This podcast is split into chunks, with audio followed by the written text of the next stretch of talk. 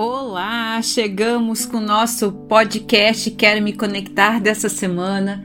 Anaís aqui com vocês, juntinhos.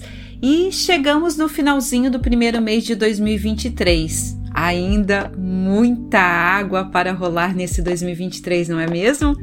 E tem tanta gente vivendo mudanças grandiosas que parece até que já faz mais tempo que passou, não é? Pelo menos muitos têm colocado isso para mim.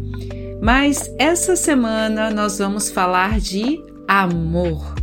O planeta Vênus, que é o planeta do amor, ingressou no signo de Peixes no dia 26 de janeiro e vai ficar aí até 19 de fevereiro.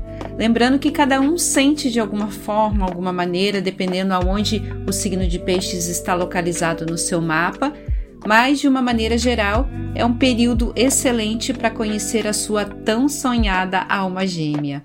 Ou, se você já tem um amor, melhorar ainda mais o seu relacionamento. Porém, presta muita atenção que Vênus nessa posição no signo de Peixes pode criar ilusões e fantasias, do tipo o sapo você achar que é príncipe ou o príncipe você achar que é sapo. Eu vou te explicar. Pela sua carência, falta de amor próprio, seus traumas, a sua autoestima, você pode acabar fazendo projeções em cima de quem você está conhecendo ou já tem um relacionamento. Esperamos sempre que o outro supra as nossas carências e podemos nos frutar com as expectativas que nós criamos. Como tem gente que costuma dizer, Tô sem paciência para relacionamento amoroso. Na verdade, isso só é uma historinha que a sua mente está contando para você. Essa impaciência nada mais é do que fuga do seu inconsciente. O que, que você não está querendo mexer ali? O que, que você não está querendo olhar, hein?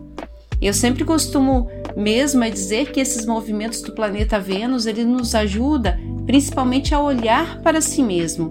Isso sim que é o movimento que nós devemos fazer, querer transbordar positivamente no pilar da vida, relacionamento amoroso. É o transbordar que é o movimento, é o caminho que a gente deve fazer. E sempre é o caminho do autoconhecimento.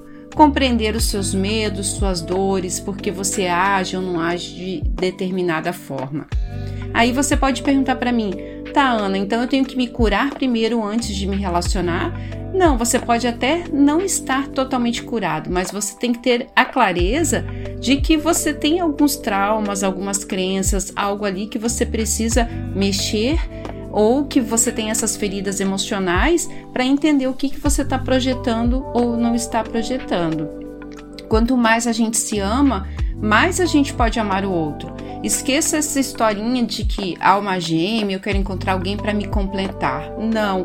O verdadeira relação de equilíbrio é um relacionamento em equilíbrio entre o dar e o receber, e você tá inteiro ali, você vai a transbordar ao encontrar essa pessoa. Isso sim é sua, vamos dizer entre aspas, sua alma gêmea, né? Um relacionamento amoroso mais harmonioso.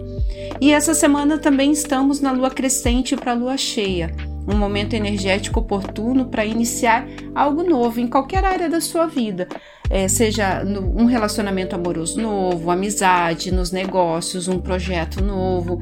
É hora de jogar as sementinhas aí do que você quer e como ainda estamos nessa energia da, do mês 1, que é janeiro, o que você plantar agora com certeza terá bons frutos aí no decorrer de 2023.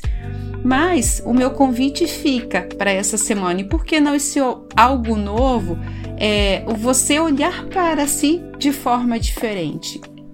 É claro, é óbvio que quanto mais forte a gente está, mais autoconfiante a gente está, mais autoestima, mais autoconhecimento, mais poder de, de mudanças a gente tem, mais poder criativo, mais força para transformar.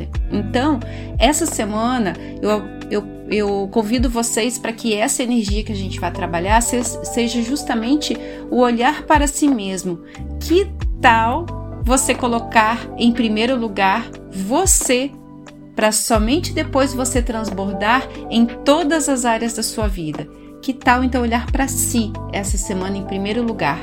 Topa? Uma abençoada semana para vocês com muita luz, muita força e sabedoria. Gratidão. Namastê.